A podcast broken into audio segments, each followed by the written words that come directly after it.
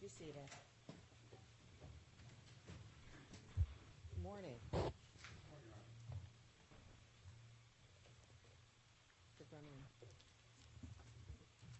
Good morning, Your Honor. Dave Gremling of Kirkland & Ellis. On behalf of the debtors, I'm joined in the courtroom this morning by my colleagues Joe Barry from Young Conaway, Jamie Fidel from Kirkland & Ellis, and Mike Slade from Kirkland & Ellis.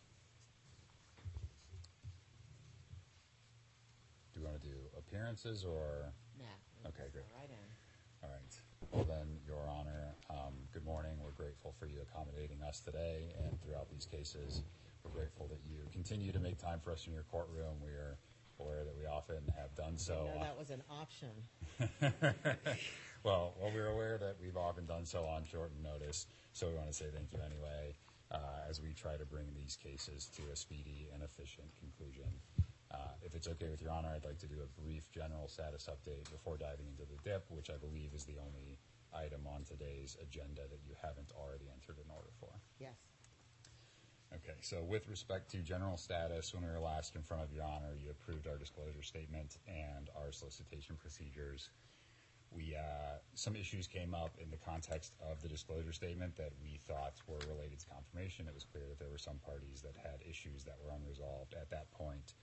Um, and we told Your Honor that after that hearing, we were going to engage in negotiations with all stakeholders in an effort to broaden the consensus and the support around our plan.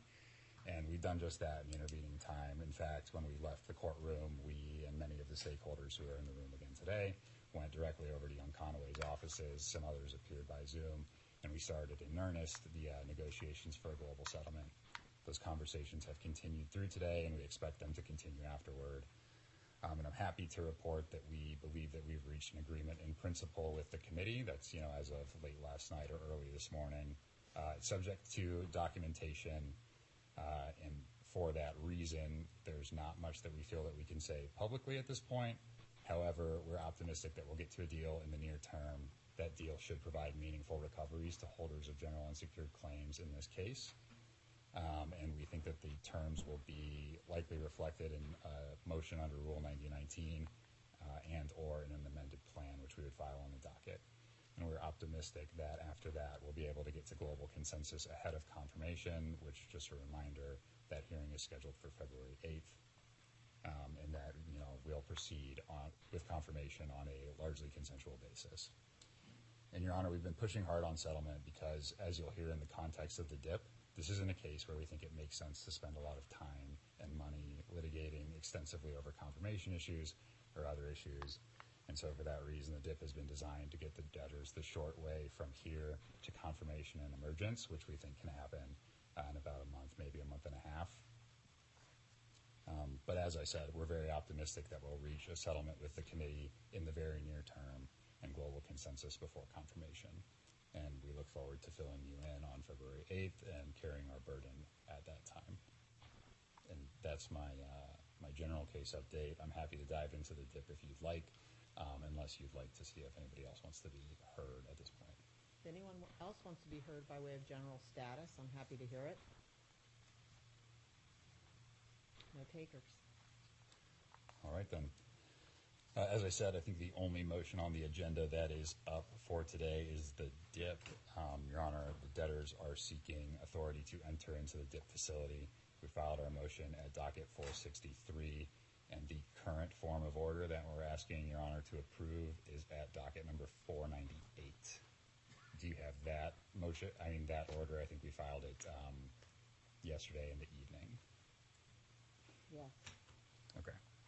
I'd like to proceed as follows, if it works for Your Honor. I'll map out the relevant filings just because there were uh, more than a handful. I will request movement of our evidentiary declarations into evidence. I'll give an overview of the facility and where we think it takes us. I'll address the two objections we received. And, Your Honor, I'd like to note that we did receive some comments from the United States trustee. We incorporated those comments into the first revised form of order, and we think that those have all been addressed. Uh, and then up to you, uh, step number five would be answering any questions or comments that you might have on the order. Let me ask this, do we still have outstanding objections? Are the objections still outstanding? It is my understanding that we are partially resolved with the committee, though not completely, and I, unless Mr. Zads tells me otherwise, I think that the agent commit, the agent objection is still outstanding. Okay. So, Your Honor, in terms of docketed items, the motion and original order, we're at docket number 463. We filed four evidentiary declarations, two from John Boken at dockets 464 and 491, and two more from Mr. Ryan Sandall. Those are at 465 and 492. We received the committee objection. That's at docket number 482. We received a second objection from Rabobank and the Royal Bank of Canada. That's at docket number 488. And just a reminder, Your Honor, the Rabobank and the Royal Bank of Canada are lenders under the pre-petition OPCO facility and the pre-petition bridge facility. Rabobank also serves as the bridge administrative agent and the bridge PropCo collateral agent. RBC also serves as the OPCO agent and the bridge OPCO collateral agent. We filed a reply to those objections. That's at docket number 490. We filed an initial revised form of order at docket number 493. Filed a credit agreement at docket number 494. That's because the motion was originally filed with just a term sheet, and we've since uh, broadened that to a, a draft credit agreement. We filed another revised form of order at docket number 498. That was yesterday. And then we filed just this morning a revised DIP budget at docket number 499. On to the evidence. As I said, we have two declarations from Mr. John Boken. Mr. Boken serves as the interim chief executive officer of the debtors. His first declaration was filed at docket number 464. Mr. Boken is in the courtroom this morning, and he's available to answer any questions that you or any other party might have. And if there are none, I would respectfully request that the first Boken declaration be admitted into evidence. Are there any objections? I hear none. The first declaration of Mr. Boken is admitted. We filed a supplementary declaration from Mr. Boken uh, in order to respond to certain arguments raised in the objections. That's at docket number 491. Mr. Boken, I believe, is still in the courtroom uh, and available to answer any questions that Your Honor or any other party might have. And if there are none, I respectfully request that the second Boken declaration, declaration also be admitted into evidence. Does anyone object to Mr. Boken's second declaration coming into evidence? I hear no one, it's admitted. Thank you, Your Honor. We also have two declarations from Mr. Ryan Sandall. Mr. Sandall is the managing director at Houlihan Lokey, and he is the lead of the debtor's investment banker team there. Uh, we filed his initial declaration at docket number 465 with our motion. Mr. Sandall is also in the courtroom today, available for any questions. And unless anyone has any, I would respectfully request that his first declaration be admitted into evidence. Does anyone object? I hear no objections, it's admitted. Our final declaration is a second declaration from Mr. Sandall that also was intended to be responsive to certain points raised in the objections. That's filed at docket number 492. Mr. Sandall's in the courtroom this morning. Uh, and if nobody has any questions, I would respectfully request that that, the fourth and final evidentiary declaration be admitted into evidence. Does anyone object? I hear none. Mr. Sandall's supplemental declaration is also admitted into evidence. Thank you, Your Honor. On to the DIP itself. As Your Honor is well aware, we commenced these cases to implement a last look sale process, which would be backstopped by an equitization with the debtor's pre-petition lenders, whereby they would take the debtor's assets through a Chapter 11 plan. Um, Your Honor is aware that that is where we are today. We're pursuing that Chapter 11 plan. Um, and you're also aware, as we've asked you to bless our use of cash collateral five times now, that we began these cases without an immediate need for incremental financing. However, as Mr. Bennett previewed at the first day hearing, there would likely come a time that we would need incremental financing, and that's because the revenue generation of the business is inherently cyclical.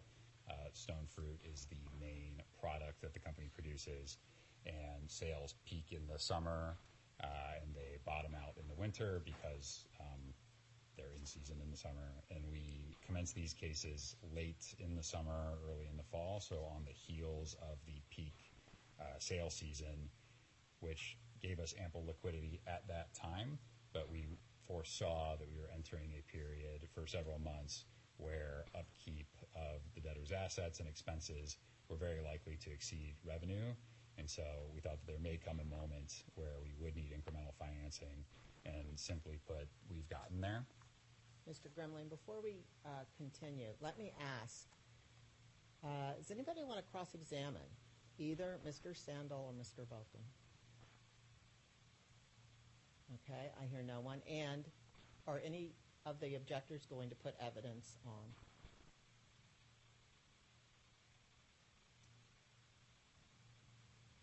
Your Honor, we don't, we don't intend to, we think the declarations speak for themselves. As long as the debtors didn't believe that was a legal basis, the debtors can satisfy their own injury. Okay, that's fine. Okay, I just wanted to make sure the evidentiary record was complete, and it is. So, okay, please, sorry, should have done that before you started, but proceed. Thank you, Your Honor. Um, so, as I was saying, the time has come to inject the debtors with sufficient liquidity to cover their administrative costs uh, to the extent necessary to bring these Chapter 11 cases to a quick and efficient resolution. And though I said at the outset we are optimistic that we're on the precipice of reaching a global settlement and will soon confirm our plan, uh, we do expect by as early as next week to have insufficient liquidity to meet some basic needs, including day-to-day business obligations, and that includes payroll, by the way. Um, we think that we will have inadequate cash to confirm and fund our Chapter 11 plan. We think that without the DIP, there is a high chance that we would become administratively insolvent uh, and be unable to meet the estimated costs of winding down the debtors' estates. Accordingly, in our view, the DIP financing is absolutely essential to bridge these conclusions to an or these cases to an orderly conclusion in the next month or so. And as to who the DIP lenders are, Your Honor, they're a group of the debtors' pre-petition lenders. Some of them are represented by Moore and Van Allen and Morgan Lewis, and collectively they constitute the required lenders under each of the pre-petition OPCO, pre-petition PropCo, and pre-petition bridge facilities. And so, Your Honor, we do think that they are the largest and sort of the focal economic constituency in this case. And so we think it's appropriate that they're the ones who have stepped up to the plate, so to speak, and are willing to fund a $22 million DIP facility that will enable the debtors to fund these cases to a conclusion and ensure that the debtors can meet all of their administrative obligations along the way. Your Honor, not only is the DIP completely essential, it's very straightforward. It doesn't have many of the bells and whistles that courts often scrutinize in DIPs that are proposed on the first day of the case. For example, there's no roll-up of any other claims. Additionally, the committee's challenge period has been addressed through the prior cash collateral orders, and the interim DIP order doesn't seek to modify those. It doesn't seek to short-circuit any other key protections in this case. The DIP doesn't enhance recoveries of any other claims held by the DIP lenders or wrest control inappropriately from other parties in this case. It simply provides the debtors with the funding that they need with certain, we think, reasonable safeguards for the lender's incremental investment. And as discussed in Mr. Sandall's declarations, debtors believe that there is no other financing available to the debtors under the facts and circumstances of this case. As to the terms of the facility, it's a $22 million delayed draw new money term loan, up to 6 million of which will be available after the proposed interim order, but before the proposed final order.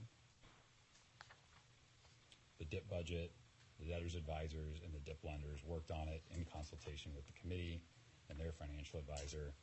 Contemplates the payment of all administrative expenses as well as reimbursement for professional fees for the DIP lenders and each of the pre-petition agents, including the agents that are objecting this morning, by the way. And we are confident that it will provide the funding needed to see the debtors through the final DIP hearing, which we uh, ask will be scheduled for the same day as the confirmation hearing. That's February 8th interest and fees. The proposed facility in- includes interest and fees that are consistent with what was agreed in the pre-petition bridge facility. It's in line with current market conditions. Those are set forth in the DIP term sheet and the DIP credit agreement. In terms of liens, Your Honor, they, the DIP comes in subject to a carve-out for professional fees. It is secured by priming first priority liens on substantially all debtor assets, with certain exceptions. And Your Honor, just so you're aware, it does include a lien on proceeds of avoidance actions, but not the avoidance actions themselves. There are three real property assets listed on Annex B to the DIP term sheet. And with respect to just those assets, the DIP is actually not priming all of the debt. It comes in junior to the liens securing the bridge new money loans. Um, so, in summary, it is priming on all assets, well, substantially all assets, except for those three specified real estate assets. They're just a handful of milestones designed to keep us on track in the tail end of these Chapter 11 cases. They include entry of the interim DIP order by January 19th, that's this Friday, filing of the plan supplement by the same day, entry of the final DIP order by February 9th, confirmation of the plan by February 9th, and just if for some reason Your Honor would confirm the plan in a ruling from the bench, but it might take some time uh, to enter the confirmation order, there's a separate entry of the confirmation order milestone. That's February 12th. The adequate protection package, it might look familiar to you. It's pretty similar to what was included in each of the prior five cash collateral orders, and it's consistent with the pre-petition intercreditor agreements. Primarily consists of adequate protection liens. Those are subject to the carve-out and dip liens. And to the extent of any post-petition diminution in value, uh, lenders would receive adequate protection super priority claims, also subject to the carve-out and dip super priority claims. Your Honor, I think it's worth noting that we think that particularly in light of the dip, diminution in value is really, really unlikely in this case. The debtor's assets are primarily real estate. There are also trees and other uh, plants on which the debtor's fruits, stone fruits grow, and a large part of the purpose of the dip is to provide specifically for the upkeep of those fruit-bearing assets. And so we think that uh, the land is unlikely to diminish in value in the next approximately month, month and a half. And we think that the dip itself provides for the upkeep of the other assets over that time, which would be subject to a significant risk of reduction in value if this money wasn't spent to preserve those assets. Do I have evidence on that? Is that in the declarations? I believe it was addressed in Mr. Boken's declaration. I'm happy to uh, flip through it. Double check. Okay. You can continue. Thank you, Your Honor. The, uh, the adequate protection package also provides for adequate protection payments, including the cash reimbursement of fees and expenses of the agents uh, and Compeer, Ag Country, and MetLife, each of whom are uh, pre-petition lenders and uh, DIP lenders. As I said, there is no roll-up uh, under this facility, and I want to be clear, Your Honor, there are waivers of the debtor's 506C surcharge rights and the 552B equities of the case exception. We're asking for both of those on a final basis this morning, which is uh, part of the basis of the objections. I'm happy to address that now if you'd like, but I was planning to tackle it in connection with the objections in a moment. And so Your Honor is aware, we do currently anticipate, and this is what the plan on file provides, that any outstanding DIP loans as of the effective date will roll into an exit DIP facility, thereby ensuring that the post-effective date entities are well capitalized. So, Your Honor, in summary, the debtors believe that the DIP is fair and reasonable, a maximized value for the debtor's stakeholders, and is a sound exercise of the debtor's business judgment. The Debtors believe that the DIP facility is the best and really the only financing available, and for that reason should be. And I would like to address the two objections that were filed, if that's all right with you, Your Honor. Please. Sure. The, uh, the first objection is the committee objection. They raised two main points. The first is the liens on avoidance actions and their proceeds. Again, um, I think that there maybe was a misunderstanding on that point. We intended to only grant liens on proceeds. Of course, if the committee sees something that they're concerned grants that they're concerned grants liens on avoidance actions, we're happy to take that feedback. Think we're resolved on that point with the committee for this morning. And so I'll turn to their other objection, which is the propriety of the Section 506C waiver and the 552B waiver of the uh, equities of the case waiver. And Your Honor, we recognize that granting those waivers in an interim dip order is unusual, but frankly, we think that these circumstances are, are unusual and that the final uh, waiver of those rights may be warranted here. Specifically because we're three months into the case. Your Honor has granted five interim cash collateral orders, which I believe provided for interim waivers of those uh, statutory provisions. No. Yeah, okay. Sure they didn't. Well, they shouldn't have, let's put it that way. Okay, I, I apologize. That that maybe is a misstatement. Um, but the, in Your Honor, we believe that the DIP is simply the DIP lenders stepping up here to ensure that there is sufficient liquidity to finish the Chapter 11 process, uh, including providing for the carve out, including payment of all admin claims, including the reimbursement of professional fees. And we think that these are all features that will protect the value of the collateral, rendering it at least very unlikely that the debtors would have any occasion to exercise surcharge rights uh, or that the equities of the case would come into effect um, in this case. And the agent objection, Your Honor, want to address a couple of things. I think it's worth level setting on what the agent objection is, notwithstanding the fact that early in the objection they say that the DIP motion should be denied. We believe that their real concern is in their proposed modifications, as they call them, in paragraph 20 of their objection, because they suggest those modifications and go on, we believe, to say that they would uh, not oppose entry of the order with those modifications. Those modifications include the 506C waiver being granted on only an interim basis and the inclusion of an express reservation of rights uh, regarding the relative priority of the exit facility that's contemplated under the plan and the promissory note that's contemplated under the plan. I'll address those in a moment. Um, first, I want to ad- address their assertion in the their objection that OPCO does not need the money and is better off without the DIP. First, as I noted, I'm not sure that they have courage of their conviction there, as they seem to not have a full-throated objection to entry into the DIP facility. But I'll briefly note that as set forth in the Boken declarations, OPCO does need the money. The agent suggests that without the DIP, they would just convert or dismiss the cases, go about taking and liquidating their collateral, and be better off. We think there are two main problems with this. First, it completely ignores that there are other creditors at the OPCO. There are administrative expenses and there are general unsecured claims. Each of those groups we think is better off with the DIP.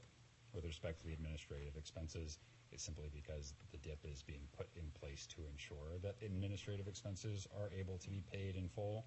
And with respect to general unsecured claims, I acknowledge that the plan on file does provide nothing for those creditors. However, as I've said, we're very near a settlement with the committee that would provide meaningful recovery to those constituencies. That does turn on us being able to continue to administer the Chapter 11 process and likely turns on our ability to uh, confirm a plan. And I don't think without the DIP that either of those uh, steps is practically possible as we would immediately converting to Chapter 7 or dismissing the case, essentially locking the general unsecured creditors in at a zero recovery. So we think when they say that OPCO does better without the DIP, we think that they mean that they do better without the DIP.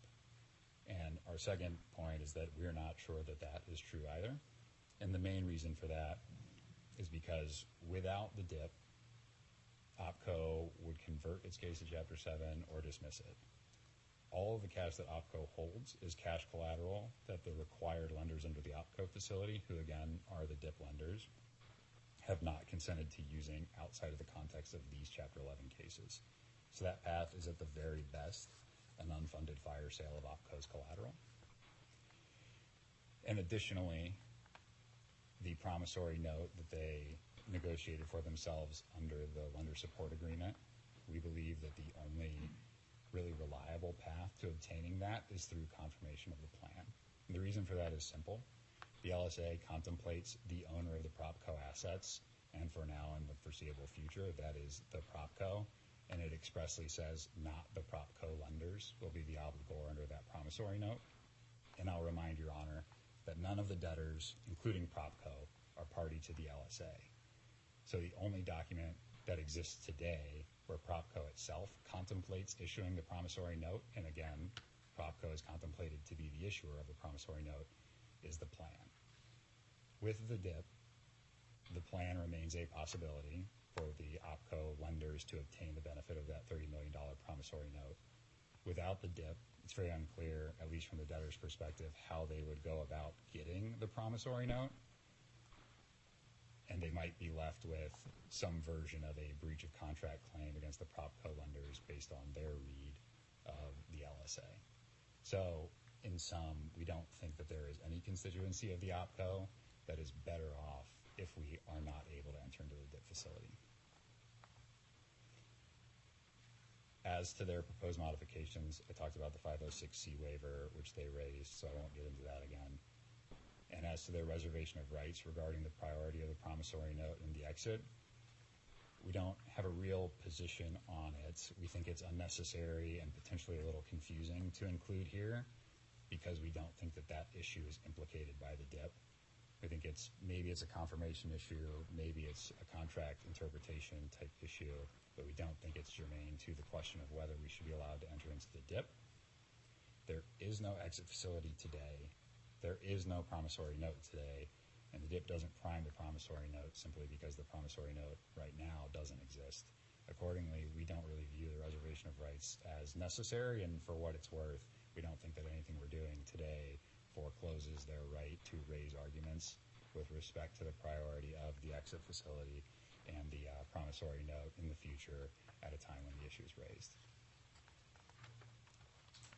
Concludes my comments. I'm sure you have questions. Well, I would ask you to address the adequate protection argument.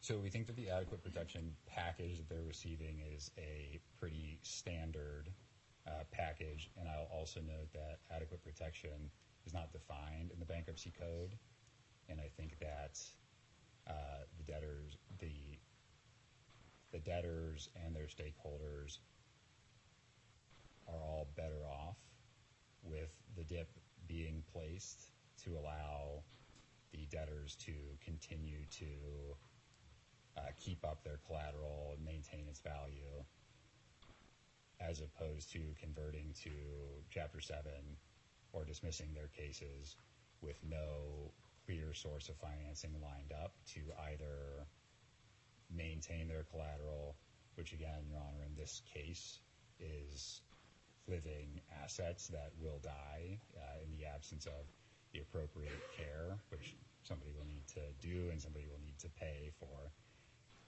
And so we think that the alternative to the DIP being placed is a much more value destructive in terms of the actual value of the assets that secure the pre-petition lender's claims. We think that that outcome is significantly worse for the debtors, the value of their assets, and their stakeholders. And so for that reason, we think that the, uh, the DIP adequately protects their interests in that it protects their interests significantly better than placing no DIP at all, which is the only alternative that we see. Okay. Thank you. Thank you, Your Honor. Want to hear from the objectors?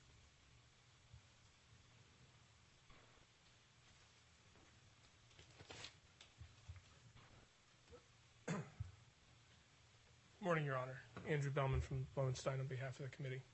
Um, as Mr. Gremling noted, we um, we have very very narrow issues today, um, which is why I'm rising with no notes in my hand.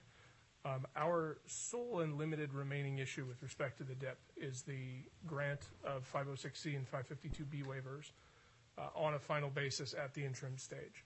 Um, we have no reason to believe, as I stand here today, Your Honor, that this estate will end up administratively insolvent or that we would need to go try and surcharge the lender's collateral. I guess more appropriately, that somebody on behalf of the estate would have to go try and surcharge the lender's collateral.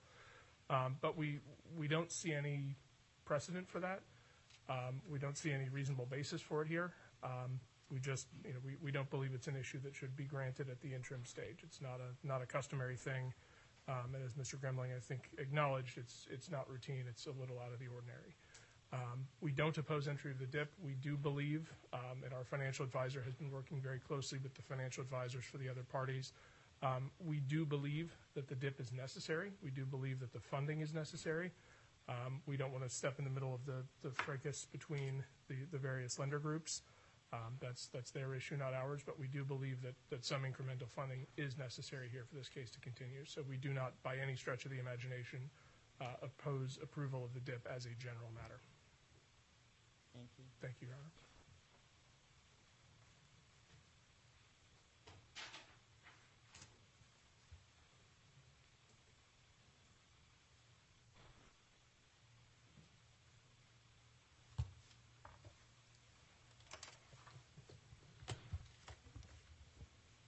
Morning, Your Honor. Andrew Zatz of and Case on behalf of Rabobank as bridge agent and pre-petition lender. As the debtors noted, we filed a joint objection to the debtor's dip motion along with RBC, which is the OPCO facility agent and also pre-petition lender, at docket number 488. I will refer to Rabobank and RBC as the objecting parties. And I'll note that I'm joined in the courtroom today by Mark Collins of Richards Layton on behalf of RBC, and I see some folks from the team at Sidley Austin who also represents RBC on the Zoom.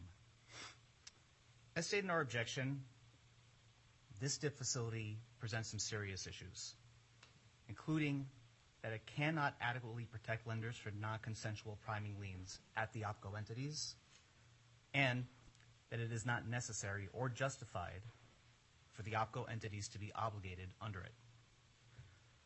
Ultimately, however, the issues raised in our objection relate to an ongoing commercial dispute regarding the lender support agreement that was entered into pre-petition by the objecting parties and the required lenders, a copy of which was filed at docket number 371. I'll note at the outset that the objecting parties intend to live with the deal reached in the lender support agreement if the few very legitimate commercial disputes are resolved. But the issue for today is that the dip motion impairs parties' rights under the lender support agreement and those ongoing negotiations. We are not asking the court to adjudicate the parties' rights under this contract, which is between non-debtor third parties. Nor are we asking the court to rule on the validity of direction letters delivered by the required lenders or any of the underlying loan documents. Rather, we request only that all parties' rights under those contracts be expressly preserved and unimpaired by the dip motion. We thought that this was all non-controversial, but to date, the required lenders who are also the dip lenders have refused to include proposed modifications that would preserve the parties' rights with respect to the lender support agreement.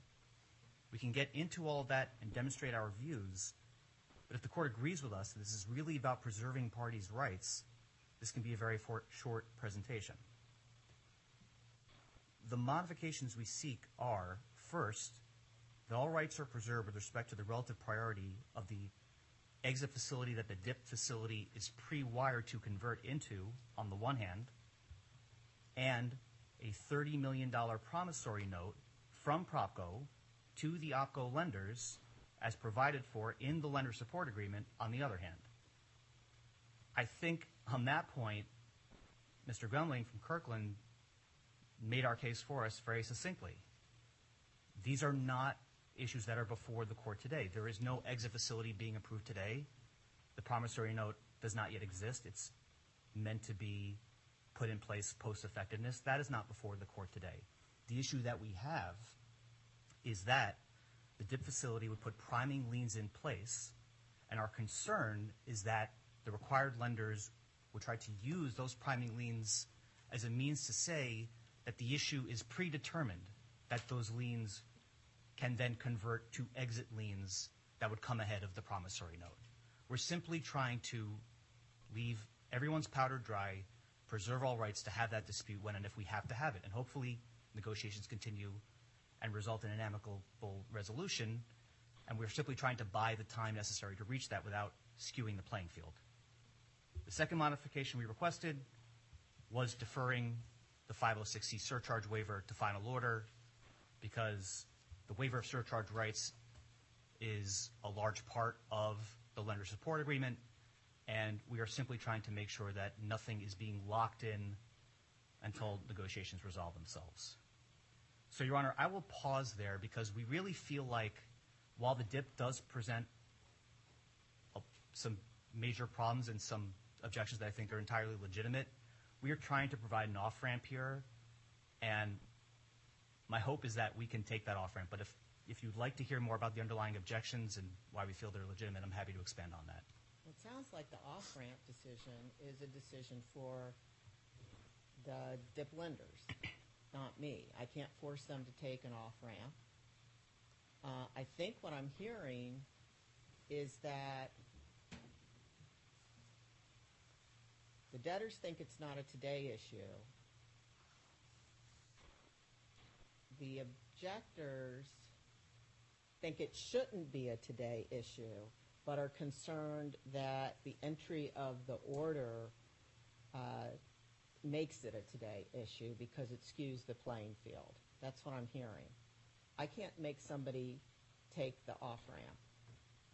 So if the mm-hmm. lenders collectively, all of you, cannot agree, then I can hear the objection. But I have no intention on interpreting the lender support agreement, the underlying documents, or anything. I think the issues for today are if the parties can't agree, and I'm certainly willing to give them time to talk again, whether this um, dip can be approved. And I think the adequate protection issue is what I assume I'm going to hear about, um, and whether OPCO should be subject to it are real issues. So um, I'm happy to give the parties more time to talk about whether they want to go down this path of an objection to the DIP loan, which I'm not sure that anybody really wants sustained, but might be. And um, uh, happy to give time to talk, or we get to the objection. Why don't we take 10 minutes, and then you can tell me if we want to continue or not. Your Honor, can I have a moment before we take a break? Maybe we can agree to not, uh, we can agree to disagree in a way that we can all leave. If you can agree to disagree, that's something y'all need to do, but not in front of me. So I'm going to give you your time, and you decide if you can resolve for today. Let's take 10 minutes, and then if you need more, I'm happy to give you more. We're in recess.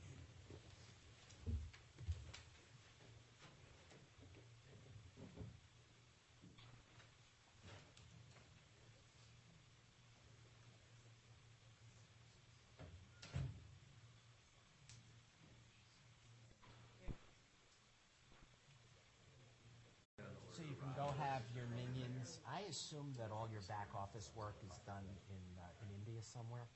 So do you just send it there? Yeah, the, to the magic dip order. Um, Right, the dip order people in team. India. Glenn, Yes, sir. I'm gonna email this to you because under the extreme onset of the recording, we're gonna keep that.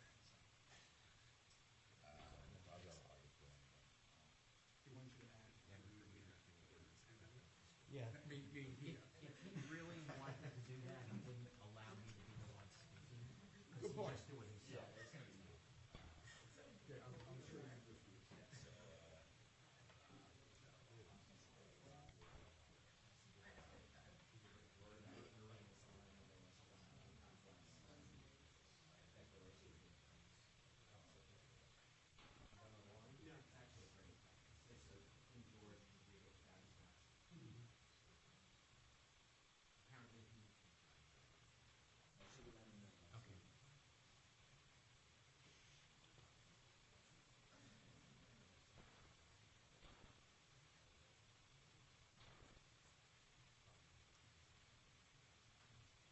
I do not promise you that the Morgan Lewis uh, delay.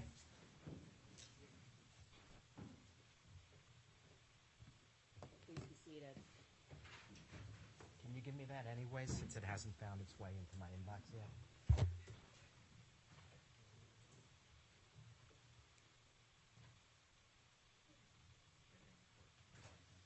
Okay, thank you. Your, Your Honor, um, Mr. Siegel. the, um, the continuing skirmish between um, the non-rec lender, um, uh, non-OPCO rec lender creditors and the rec lender creditors, um, with this language included in the DIP order, will be deferred. I should say, as a general matter, we've agreed uh, that we will defer the 506C waiver to the final hearing, at which time we will, if the order is entered, we will have paid all the administrative expenses anyway. But nonetheless, so this is the language we've agreed on. We're going to read it to the record, but it will be included in the order. It says, and if anybody tells me I've got it wrong, please stop me.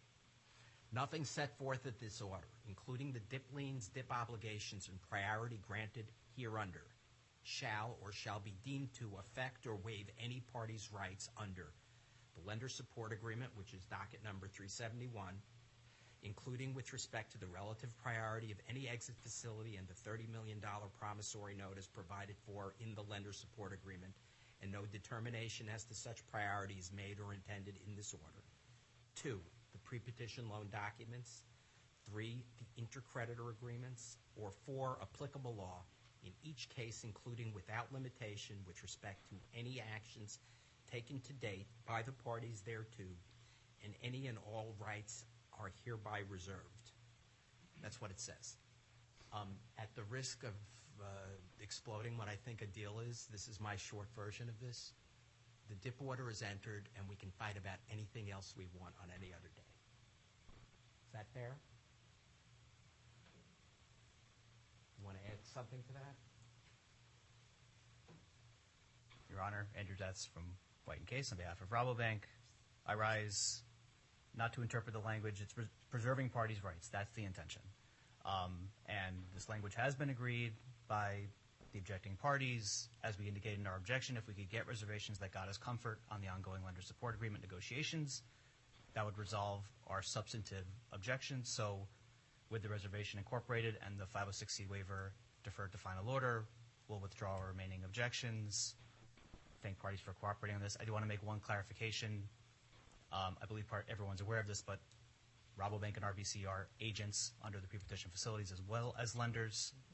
Um, but we're glad this is able to be resolved, and we hope that the ongoing negotiations ultimately do bear fruit. Okay. Thank you, Your Honor. Thank you. The only remaining issue is the committee's 552B, um, correct? Or is that resolved by this as well? Where does that stand? Defer to finalize, I understand, Your Honor. That's being deferred as well. We're deferring. Okay, fabulous. Just for good order, debtors agree with everything that was just said. Um, But it occurs to me that you might have comments on the order as well. No, I don't have comments. This, we're well into this case. It's not a first day. I've got parties who are represented and who uh, have raised the issues that they deemed appropriate to raise. They've now been resolved by deferring uh, the two committee issues to uh, final and by uh, the agreed-to language that will be put in the order, and I have nothing to add. So I will look for the form of order that's revised to resolve the objections as has been put on the record, and we'll get it signed. And I encourage the parties to continue to talk and work out uh, all issues for confirmation, including, uh, but not limited to, the uh, inter-lender issues, intra-lender issues, whichever, the lender issues. I'm sure. Intra among the, the, intra among the separate ones and enter among the two, perhaps. You can Okay, include a reservation of rights on that as well, Your Honor. on everything. On everything. Okay. So is that, that's it for today, correct? That's all from the debtors, Your Honor. Okay, very good. Then we're adjourned. Thank you.